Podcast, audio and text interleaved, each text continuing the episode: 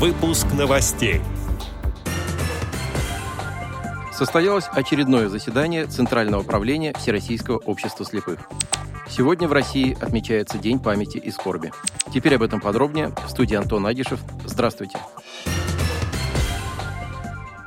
Сегодня, 22 июня, в России отмечается День памяти и скорби. В этот день, в 1941 году, фашистская Германия вероломно напала на Советский Союз, развязав одну из самых кровавых войн в истории. Сегодня по всей стране проводятся памятные мероприятия, различные патриотические акции, приспускаются государственные флаги, возлагаются венки к могиле неизвестного солдата и вечному огню в Москве и других городах России.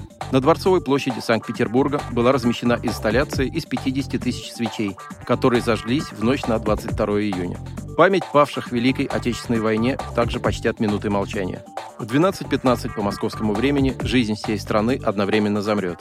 Во всех субъектах Российской Федерации прервется вещание в эфире телевидения и радио. Остановится общественный транспорт и работа в учреждениях и на предприятиях. В памятных мероприятиях участвуют ветераны войны, родственники погибших солдат, неравнодушные к событиям войны люди, молодежные и благотворительные организации и многие другие. 20 июня под председательством президента ВОЗ Владимира Васильевича Сипкина состоялось очередное заседание Центрального управления Всероссийского общества слепых. В нем приняли участие члены ЦП ВОЗ, а также ответственные работники аппарата управления ВОЗ. Заседание проходило в удаленном формате в режиме видеоконференц-связи. Оно началось с кадровых вопросов. Избрано 8 генеральных директоров хозяйственных обществ и учреждений ВОЗ.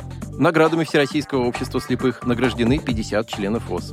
Члены ЦП ВОЗ рассмотрели итоги работы региональных организаций в 2021 году.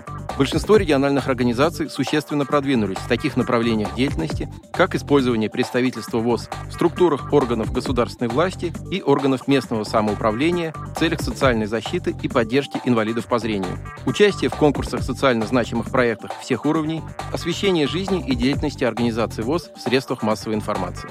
На заседании Центрального управления ВОЗ подведены итоги реализации программы ВОЗ «Реабилитация инвалидов по зрению» на 2021 год.